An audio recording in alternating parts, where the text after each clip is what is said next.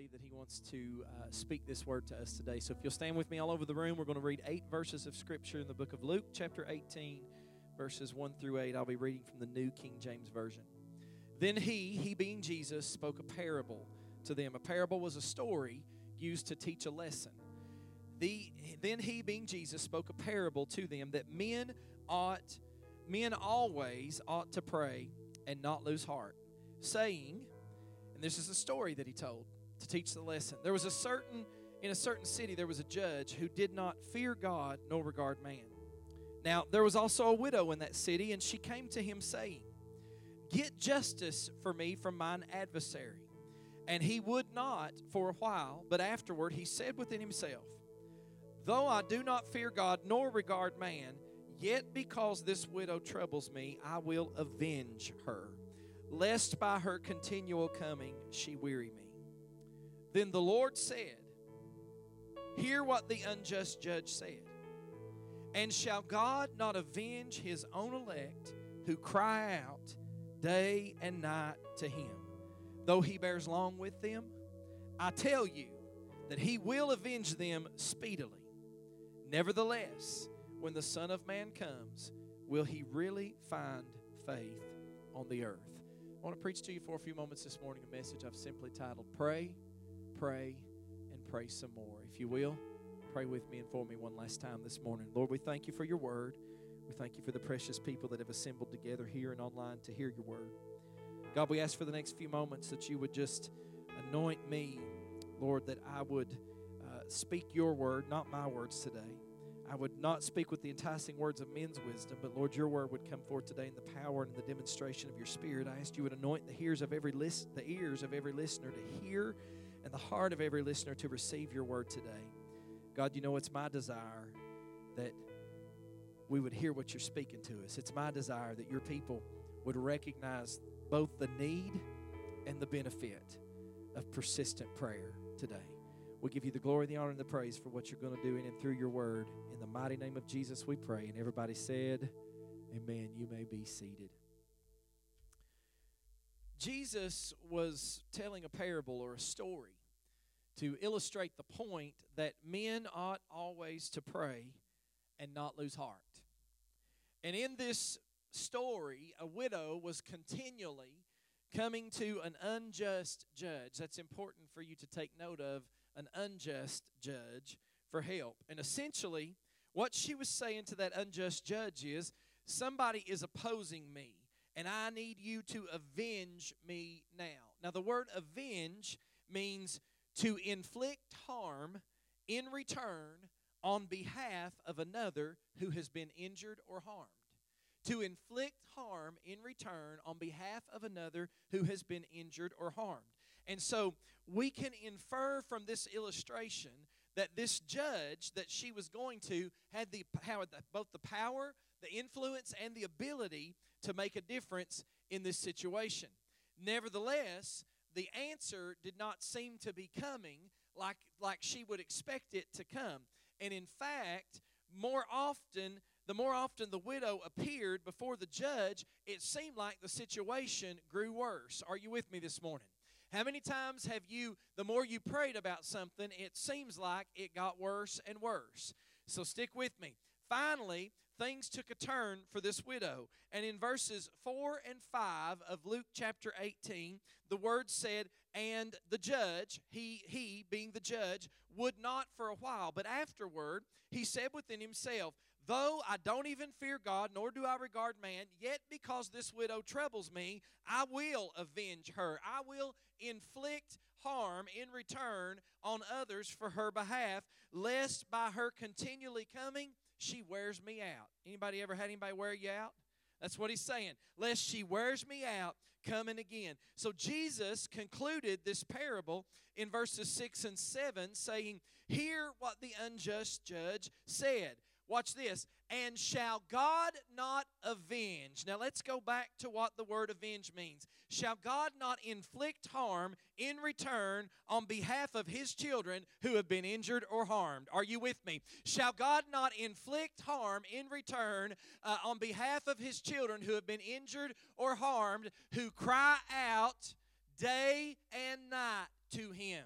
though he bears long with them. That's what he said. He said, uh, in other words, God will fight for you if you'll call out to him. It did not say God will fight for those who attend church on Sunday mornings. It did not say God will fight for those who love their brother as their self. It did not say God will fight for those, as good of a thing as it is, who pay their tithes. It did not say God will fight for those who try to be peacemakers. It said God, it did not say God will fight for those who call themselves Christians or children of God. It said God will fight for his own elect who do what? Who cry out day and night to him, who continually pray to him. God's not like the unjust judge. God's not going to draw back or refuse to answer you, even though it may seem and it may look like after you pray for a while, it may look like He's putting you off or things are even getting worse. And see, I believe that many people today in this world we find ourselves living in, in the church in particular, the church world, not just this, this church, I believe many people today are close to losing heart. That's what he said in the opening passage of Scripture. He said, Men ought always to pray and not lose heart. I believe many folks are losing heart if they've not already lost heart. They have prayed for a specific situation, maybe perhaps a family member uh, or, or a loved one, or they've prayed for even maybe some aspect of their own character to change, but the answer has still not come. But however, we must remember, church, that answers do not always come in the way or at the time that we think they should come. Are you with me? We want God to answer according to our schedule. We want God to answer according to our plan. We want, if we love our children, we want our children saved today. If we've got something that we're praying about for God to change within us, if we want an issue in our character to change, we want that done and over with yesterday. We're, we're not even uh, we don't even we're not even asking for it today. We're like, I want this thing done and over with. If we want that annoying person on our job, can I get a witness this morning? If we want that annoying person on our job to be gone, we want it to happen by Monday morning. When we left work on Friday, all tore up, right? However, now I'm getting some help. However, the Lord gave us this particular story, this parable, for a reason. And that reason was to encourage us to keep praying and not give up on the process. Are you with me? Jesus even added, and I love this, in Luke 18 and 8, Jesus even added, I tell you that he will avenge them speedily. That means quickly. In other words, the decision to answer us is made by God when we pray quickly. God makes the decision to answer us quickly, but we must keep praying until we see Him answer till we see the answer come to pass. Now, the Bible gives us many examples of when God answered the prayers of his people, yet maybe they did not see the answer immediately with their natural eyes. We're going to talk about two of those today. First of all, I want you to consider when the children of Israel were living as slaves for a season in Egypt. In the book of Exodus, chapter 2, verses 23 through 25, we read this Now it happened in the process of time that the king of Egypt died. Then the children of Israel groaned because of the bondage. And they did what? And they did what? They cried out, and their cry came up to God because of the bondage. So God did what? Heard. God heard their groaning, and God did what? Remembered his covenant with Abraham, with Isaac, and with Jacob. When God hears you, God remembers. Just a minute ago, I read to you that it said He will avenge you speedily. In other words, He'll make the decision to answer the prayer quickly. But when it's not happened yet, and God's made that decision, when God hears you again, God remembers. Are you with me? And so He said, uh, and God looked upon the children of Israel, and God acknowledged them. So here's what the people were essentially crying. They were essentially crying and praying, God, help us. See if this don't sound familiar in the world that we find ourselves living in today. God, help us. Do you not see, God, what's happening down here? We are your people, but we are being oppressed. We're being ridiculed. We're being mocked. We're being controlled. Are you with me? Didn't you say that we would be blessed and become a blessing, God, to all those who live in the earth? And because of that, there was this collective cry that arose because of the incredible oppression that they were facing. And the scripture said that God acknowledged them. That meant that He accepted them as His own people and He answered their cry. Now, I wonder what would happen today in the day and the hour that we live in if those that call themselves the church, those that call themselves the bride of Christ, rather than, I'm going to preach on us, is that okay? Rather than getting on social media and griping about the political situation, rather than, folks, and thank God we don't have anybody here that I know of participating in this, and we are not uh, endorsing it neither, but rather than forming protest, calling ourselves Christians, forming protest with signage and chants and things that are hateful, evil, and ungodly in, in uh, capital places and places of government, rather than uh, taking a stand that way and spewing hate and discord rather than talking about it and complaining about it and posting on social media about it, I wonder what would happen if there was a collective cry from amongst the people of God for God to intervene in the situation that we're living in. See, this word does not promise us when we gripe about it, complain about it, or protest it that God's going to move. But what this word does promise us is that when we cry out to God, God will hear us and God will avenge us. That's what the word promises us. And so we read in chapter 3 of Exodus, verses 7 through 10 And the Lord said, I have surely seen the oppression of my people who are in Egypt, and have heard their cry because of their taskmasters, for I know their sorrows. So I have come down to deliver them out of the hand of the Egyptians and to bring them up from that land to a good and a large land, to a land flowing with milk and honey, to the place of the Canaanites and the Hittites and the Amorites and the Perizzites and the Hivites and the Jebusites and the Freedom Pointites. Now, therefore, behold, the cry of the children of Israel has come to me, and I have also seen the oppression with which the Egyptians oppress them. Come now, therefore, I will send you to Pharaoh that you may bring my people, the children of Israel, out of Egypt.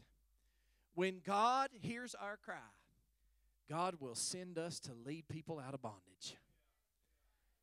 And right at the moment when the people of Israel cried out, do you realize that right at that moment, God could have snapped his fingers? I couldn't get a loud snap there. Right at the moment, God could have snapped his fingers. He could have instantly opened the country's borders. He could have created an army out of absolutely nothing. Or he could have even sent angels down from heaven to cause all of Egypt to die right on the spot. God could have done it so many different ways. But instead, he chose a way that was probably not the way the people would have wanted. Do you know what God did? If you know the story, when God heard their cry, God went out into the desert into the wilderness and he found a man who was 80 years old and he called him. Now, I can just imagine if God started revival today in a way like that, there'd be a lot of us that'd be like, Psh, right? The point is, God was answering their cry. But the people couldn't see it. The people couldn't see what God was doing in God's direction. And all the while, the answer was in progress through a man named Moses. Most of you know the story. But before God could do what he needed to do, God first had to. Now, get this. There's two things about my study in this sermon that, that made me feel better actually about myself. And I'm going to bring those out because I'm my own worst critic sometimes. Some of you probably are too. But God first had to deal with Moses and get Moses through his own unbelief. Did you realize that? Now, when you can serve the Lord most of your life and find yourself 80 years old and you're still struggling with unbelief, that lets us know we're all human. We don't ever arrive until we've arrived, if you know what I mean. Until we arrive in heaven, we will have never arrived. So God had to deal with Moses first and help him work through his own unbelief. And then after that, Moses had to go to his father in law, Jethro, and he had to ask for permission to leave. And then he had to go. It was a step by step process from what God started when he started dealing with Moses. After he went there and got permission to leave, he had to go convince his brother Aaron to go with him. And finally, he had to gather his family and he had to set out on foot to the land of Egypt. And eventually, Moses showed up in the camp of Israel. And he told the people in the camp of how God appeared to him in a burning bush. You remember that story? And he explained the plan for him and Aaron to stand before Pharaoh, demanding their freedom. And in Exodus chapter 4, verse 31, listen, watch this. So the people believed. And when they heard that the Lord had visited the children of Israel and that he had looked on their affliction, then they bowed their heads and worshiped. First of all, they believed. I want you to notice that. That's the first step, believing. Yet, even after they believed, if you read the story, things grew worse. And Pharaoh eventually said to Moses and Aaron, verse chapter 5, verses 17 and 18. But he said, You are idle, idle. Now, that exclamation point is there for a purpose. He was driving a point home. Have any of y'all ever said to your children, Stop it? I said, Stop it! You ever done that? You do, yeah. Don't lie in the Lord's house. When you do that, you're driving a point home. Here is what uh, Pharaoh said to Moses and Aaron. He said, You are idle, idle. You are idle. He said, Therefore you say, Let us go and sacrifice to the Lord. He said, Therefore go now and work. For no straw shall be given to you, yet you shall deliver the, the same quota of bricks. So the children of Israel said to Moses and Aaron, chapter 5 verse 21 and they said to them let the lord look upon you and judge because you have made us uh, abhorrent in the sight of pharaoh and in the sight of his servants to put a sword in their hand and kill us. Now listen all this had happened. All this turmoil all this stuff broke loose since the day they began crying out to god. Now in reality god was avenging his people speedily. God was using moses. He had already he had already thought out the process and the answer, but the people couldn't see it. Things seemed to be getting worse, and with hopelessness setting in more deeply than ever before. And right before the moment of great deliverance, as the people's faith was beginning to fail, even Moses, watch this, 80 year old man who had served the Lord a long time, even Moses came back to God and started accusing Exodus chapter 5, verse 22 and 23. So Moses returned to the Lord and said, Lord, why? Stop right there. How many times in your walk have you said, Lord, why? I'm glad to know I'm not the only one that does that. I'm also glad to know that Moses had that much humanity about him that even Moses said, Lord, why have you brought trouble on these people? See, God had answered and was providing the way out. They couldn't see it. And even Moses himself, whom God was using to lead them out, couldn't see it. And he said, God, why have you brought trouble on these people? Why is it you have sent me here? Has anybody ever asked that question? Angie and I, one time in our uh, ministerial journey, asked that question Why on earth did you send us here? You missed it or we missed it one. Why did you send us here? And Moses said, Why is it you've sent me? For since I came to Pharaoh to speak in your name, he has done evil to this people. Neither have you delivered your people at all. God, why did you allow this to happen and why are you not delivering us? Now, what I just read to you is exactly why in John chapter or Luke chapter 18 we see Jesus in verse 8 finishing the parable of the widow and the unjust judge by saying, I tell you that he will avenge them speedily. I tell you, God will fight on your behalf and He'll make up His mind to do it right away. Nevertheless, when the Son of Man comes, will He really find faith on the earth? In other words, when He does come back, will there be anybody left who still believes that God is the same yesterday, today, and forever?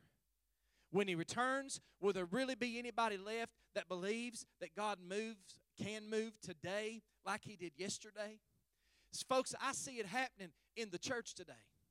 I, I have known ministers of the gospel who are now old that will look you straight in the eye and tell you God doesn't move today the way he used to move. The miracles that we used to experience, they're yesteryear. They're gone. They're not going to happen again. They have grown old and they have lost heart. I want to tell you something this morning. God has not changed. If anything has changed, it's been us.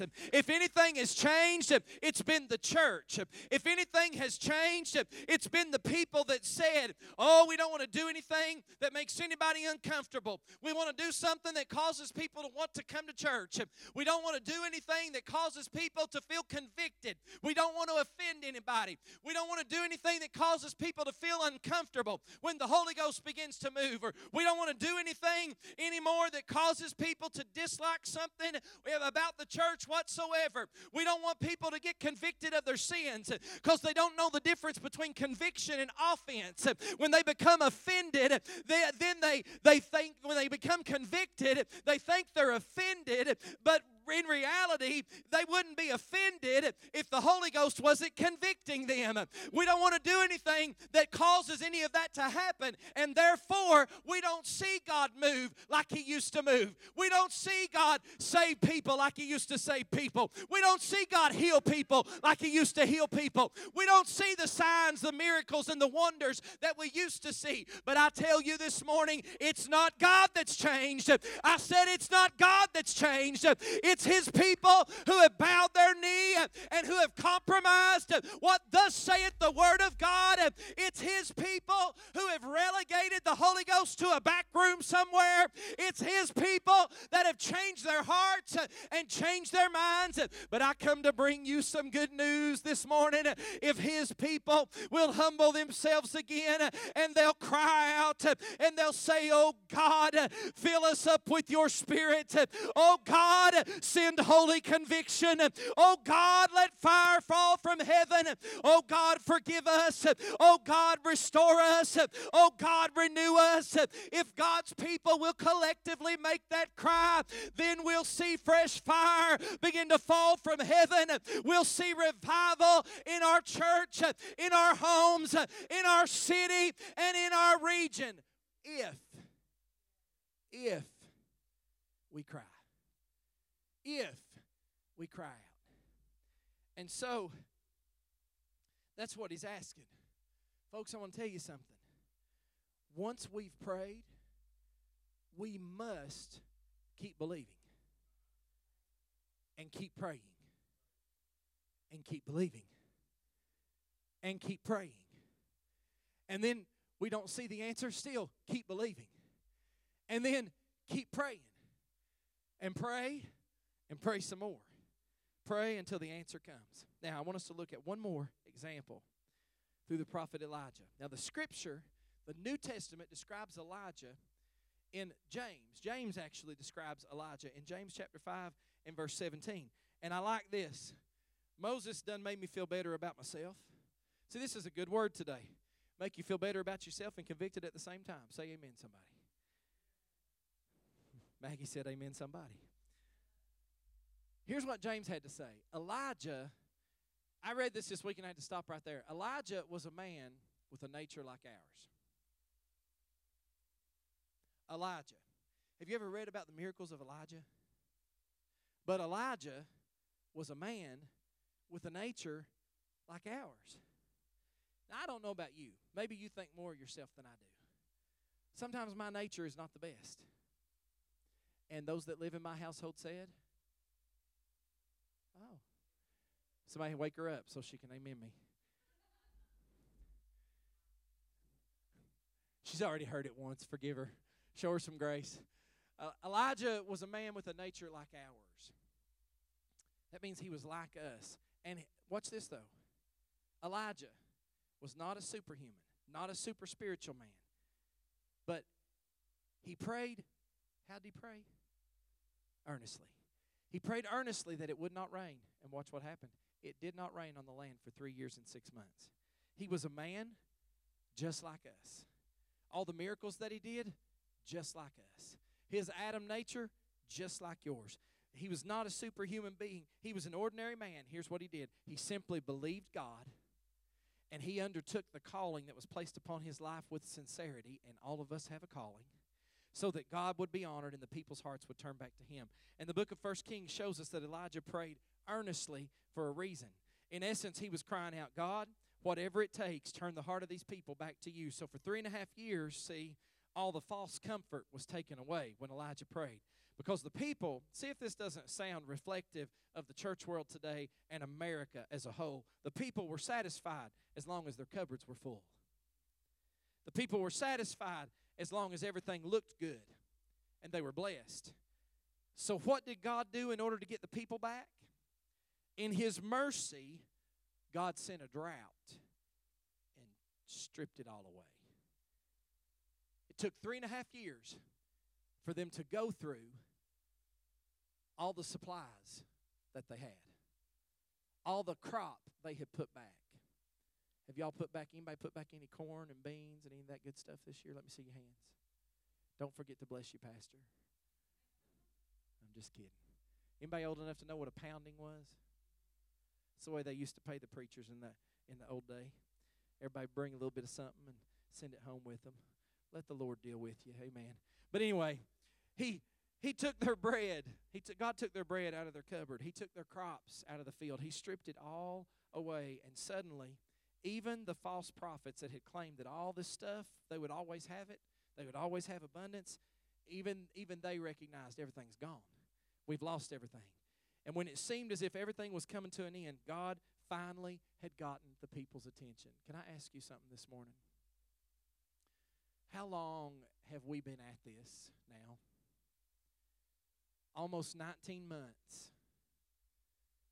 And I found myself asking last week and this week, God, what's it going to take to get people's attention? Now, as you know, my daughter is doing her preceptor, and she works the COVID unit, PCU, at Corbin Hospital.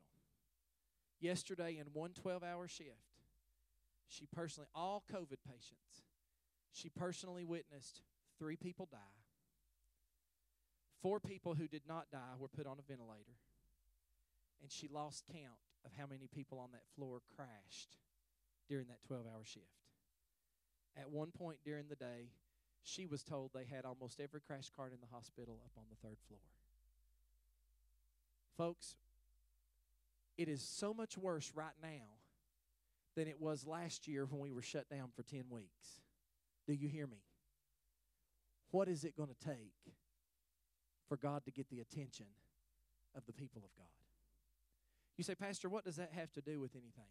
If you can't see that God is ripping some things away, you need to open your eyes. You need the blinders removed.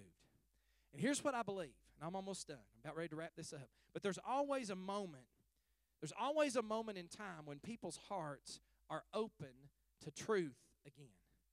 Just like this hour and this day in which we're living, there's a moment when people are, are weary, when people are tired of evil being paraded as good and good being cast down as evil. Are you with me? There's a moment in time when people get weary with that. There's a moment in time when people are tired of the confusion that is being forced upon their children. I don't know if you realize where we're living. And I and I, am gonna share this. I shared it at 845. I didn't have it in my notes, and and I try to refrain from some of this stuff because inevitably somebody always gets offended or upset if if you talk too much about it and they say, well, you're just getting too political. But it's not really political. It's 100% biblical. There's nothing else I know to talk about, regardless of which side of the aisle you sit on. It it's irrelevant to the fact. I read week before last that some places are making an issue now. Now, everybody's familiar. I mean, it's no new thing about the pronouns of choice, right? Everybody, everybody knows about pronouns of choice. You get to choose whether you want to be uh, a he and a him, or a she and a her, or an it and a they, right? Everybody's got their choice. That's that's nothing new. I read week before last that now they're raising a stink about saying we're not going. They're, they're wanting us not to be allowed to say that a man cannot give birth.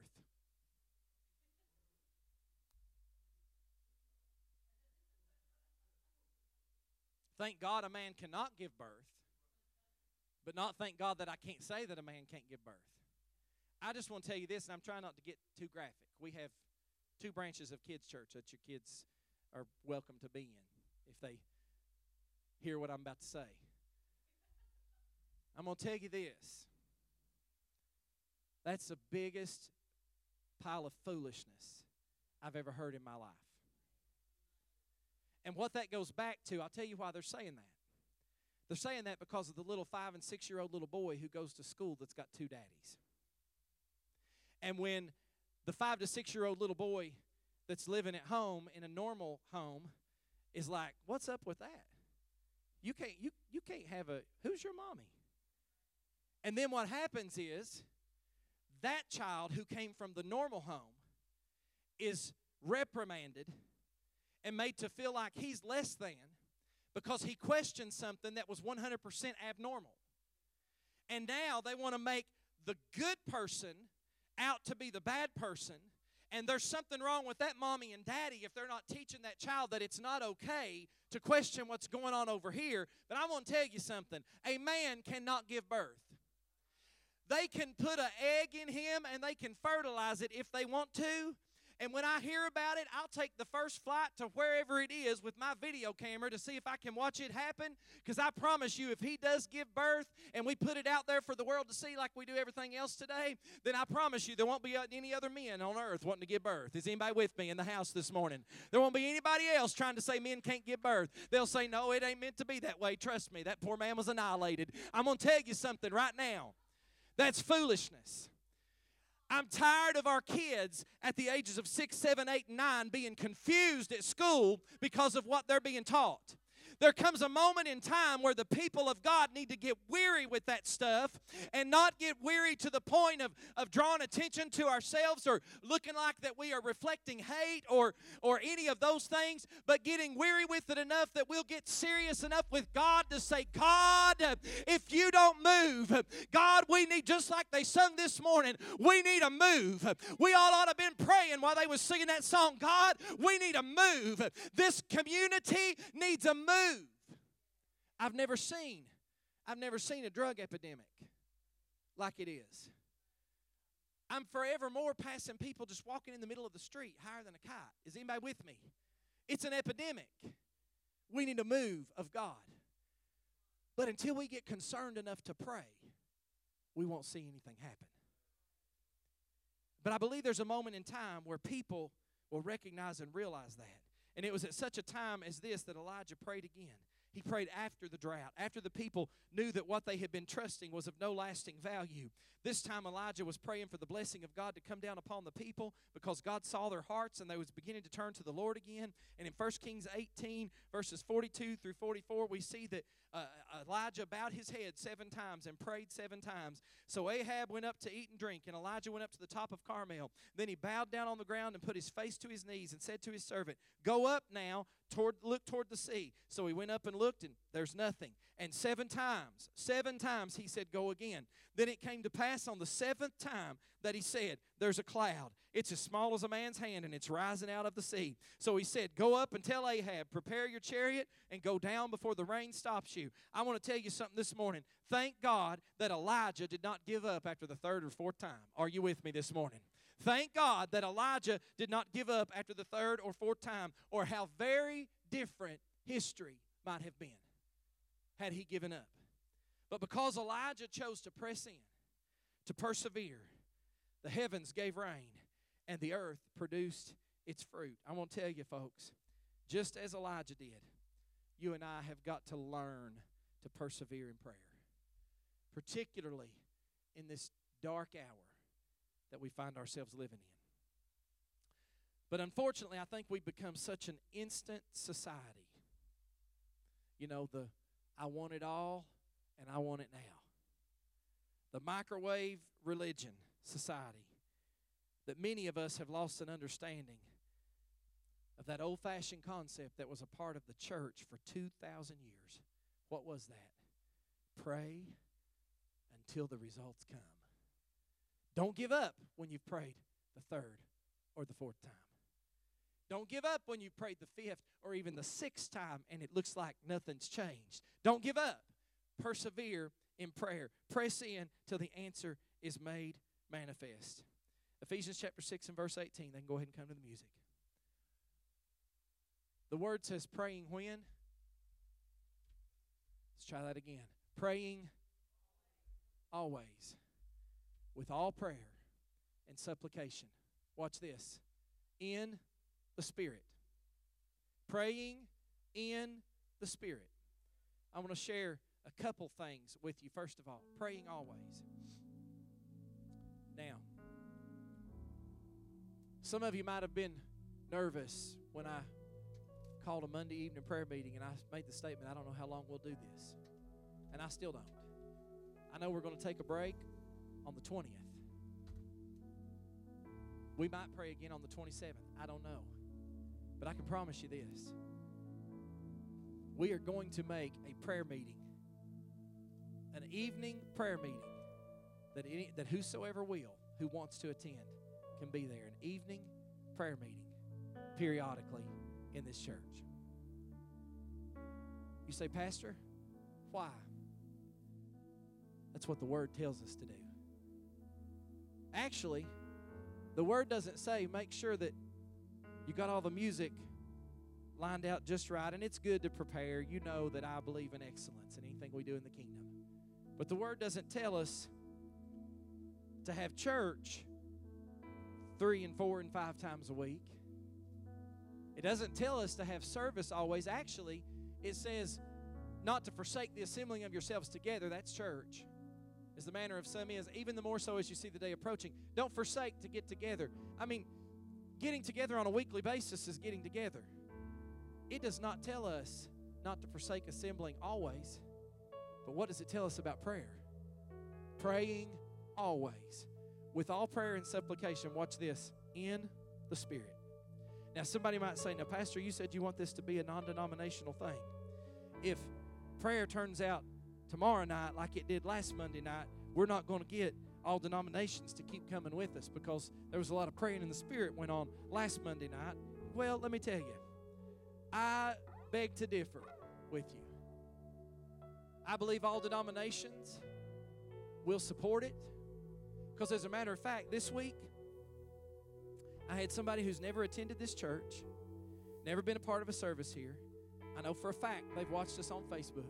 They're part of another denomination, and my thought would be that they probably think that some of what we do is unnecessary. However, guess who they contacted this week when they wanted prayer? And I'm honored to be able to pray with and for them for what that need is. And I told them, I said, Monday night at our prayer meeting, I'm going to write this down. I don't have to tell everybody about it. I'm going to write it down. I'm going to lay it on that altar. And we're going to believe God and we're going to pray. Folks, I want to tell you something.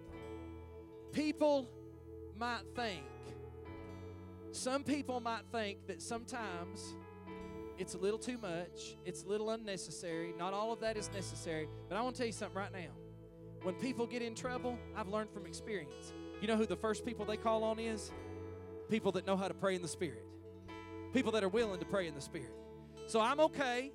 I just want you to know right now, I'm okay with, listen, I've been in business in this community for 27 years.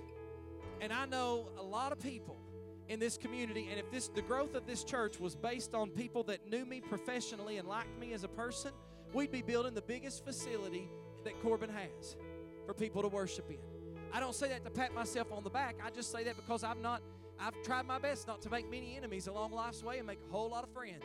And I found a lot of people to be there for me. But a lot of people will also tell me, They don't worship like I do. They worship a little bit different. That's a okay with me. Here's what I'm telling you. I'm okay with being the church that's labeled as well. They have you ever been over there? They pray in the spirit. Have you ever been over there? They they the Holy Ghost just moves and takes over a service. Have you ever sometimes he don't preach. Sometimes people squall, sometimes people shout, sometimes people run, sometimes people dance. I want to tell you something. I'm okay with being that church because when they want a move of God, when they need uh, an intervention from God, I promise you, you'll be the first people they call on because they know, they know that we know how to pray. I would to God that everybody that calls this church their home church, everybody that's watching me live on Facebook right now, would join together with us and say, God, we're going to pray. We're going to keep praying and keep praying and keep believing and keep praying and keep believing until we see you stirring in this city and turning it upside down. I want to tell you something this morning when the production of music and a motivational, inspirational message doesn't get the job done, about 75 people praying in the Spirit will cause conviction to fall from heaven, and three teenagers will talk to somebody they came with and say, I need to pray. Uh, and they'll go to the youth pastor and they'll pray the prayer of salvation and receive Jesus uh, when God's people pray. We must be a place of prayer. You'll stand with me all over the house this morning. God's looking for some people who will say, I'm not going to let go of my sons and daughters. I'm not going to let go of my grandchildren.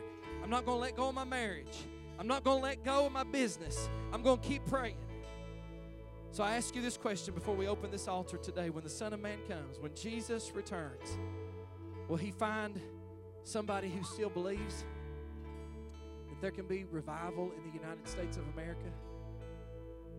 Will he find somebody who believes that the same God who brought a spiritual awakening to New York City in 1857, go home and read about it. Do you know how it started? A great awakening. You know how it started? A prayer meeting with a handful of businessmen that attended the first prayer meeting. But God stirred a great awakening in that city. Will there be anybody else that believes that God can do in Freedom Point Church what He did in Brooklyn Tabernacle Church in Brooklyn, New York?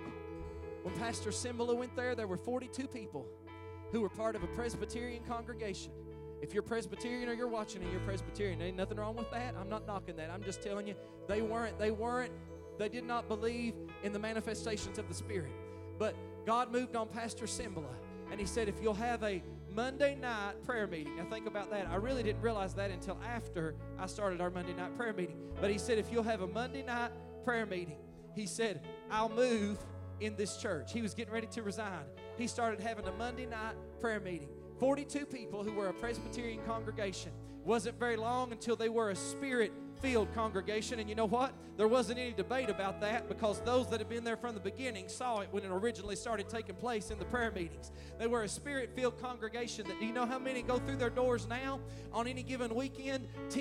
10,000 people. Guess what? They still meet once a week for prayer, and over 3,000 people show up for that prayer meeting. When God returns, will He find some people that are still believing and still praying, still believing and still praying for God to do what only God can do? Listen, this prayer meeting, I'm going to say this, I'm going to close.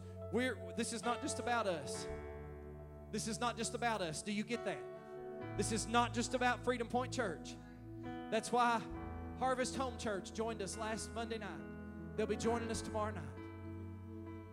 I hope you'll be there to be a part of it, but this is not just about us. I said it when I opened, and I'm going to say it again now.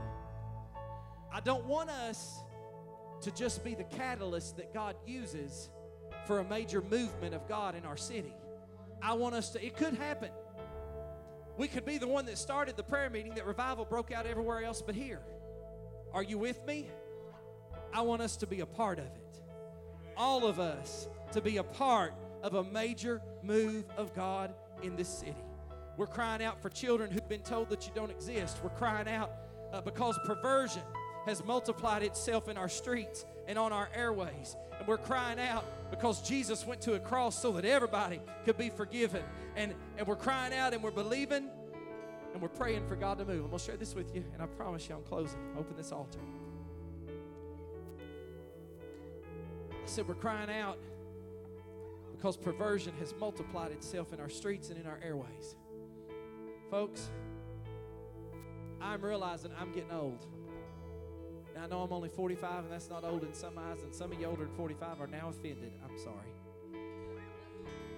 But I realized I was getting old when, you know, I try to, I try to be present on social media as a representative of the church and also of the bank that I work for. But I try to be present in social media, and so I did Twitter, Facebook, and Instagram, and then I just drew the line at Snapchat. And some of y'all are part of Snapchat. That's okay. I'm not. I'm not judging you. I'm just telling you. I drew the line at Snapchat. I said the buck stops here. I'm not doing anymore. So I'm not a part of Snapchat.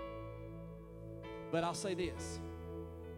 I was made aware this week. There's lots of other things out there, and some of you young people know what they are.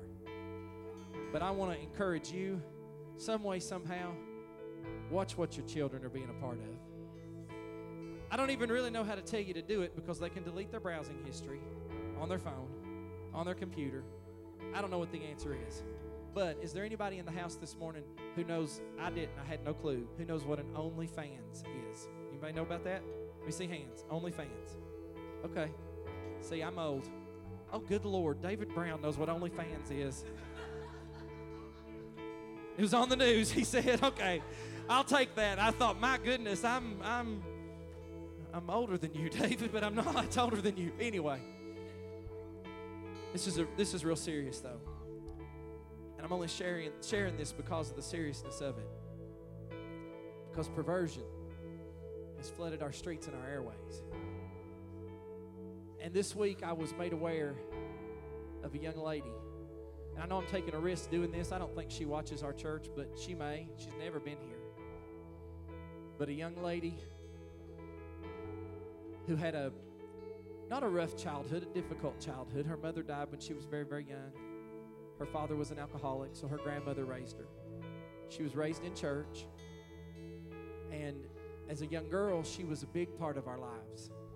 We took her on vacations with us, we did things with her and her brother. Actually, it was her uncle, but anyway, she thought kind of it was her brother. But she was raised in a Pentecostal home in a Pentecostal church her entire life. And to my knowledge, she was still a part of that Pentecostal church. She's still writing on the wall of their social media and asking for prayer and giving praise reports and all that stuff. But just this past week, somebody sent somebody who knows her, who knows me, a copy of her OnlyFans page and said, Is this not so and so? And that person came to me, and I saw one picture that was not full blown nudity. Thank God. But it was enough for me to know that it was her, and these people know her really well. And that picture has haunted for a week and a half. Because she's still, she's still associating herself with the faith. But you know what she's doing? And you know what her OnlyFans site is for? She is selling personalized, explicit pornography on her website. Customizable videos. I didn't look at anything else and I said, I don't need to see that. I don't want to see anymore. But they looked at it and they said, It's her. It's, it's not photoshopped. It's really her. It's all her. And they read to me the descriptions of what she'll do and for how much money. And my heart sunk within me. Do you know what it made me realize, folks? It made me realize you can get upset at me if you get offended if you want to, but we've got people sitting on Pentecostal pews who think it's okay to live one way inside these four walls and an entirely different way outside those four walls, who think it's okay to hide that sin in their tent just like Achan did and some way, somehow, they're going to coast on into heaven based on what they know. But I want to tell you something this morning that's not so. I said that's not so. There are people that are going to hell sitting right on church pews, going to hell by the droves. And we cannot afford to sit back complacently and say anything goes, everything's okay, don't let me offend you. Jesus is love, He is all of that. But we need to be enough of a praying people. If we'll pray, we won't even have to preach conviction down. God showed us Monday night conviction will fall when we're praying. If we'll pray, God will draw them in. If we'll pray, God will deliver them. That's a bondage that she's walking in that she doesn't even realize. It. But I want to tell you, hating on her won't change anything, ridiculing her won't change anything, but calling out to God in a private closet of prayer. And I've done it. I've said, God, make her so miserable she cannot sleep at night. Make her so miserable she can't eat a bite of food. God, deal with her. Don't let her get a wink of sleep, any rest or ease until she says, God, I'm done with that garbage. I'm going to trust in you. But it'll only come by prayer. This is not a fancy altar call this morning.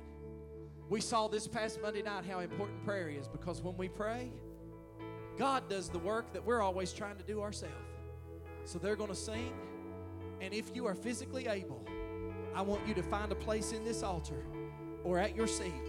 But please don't just there, sit there or stand there. Find a place and let's pray.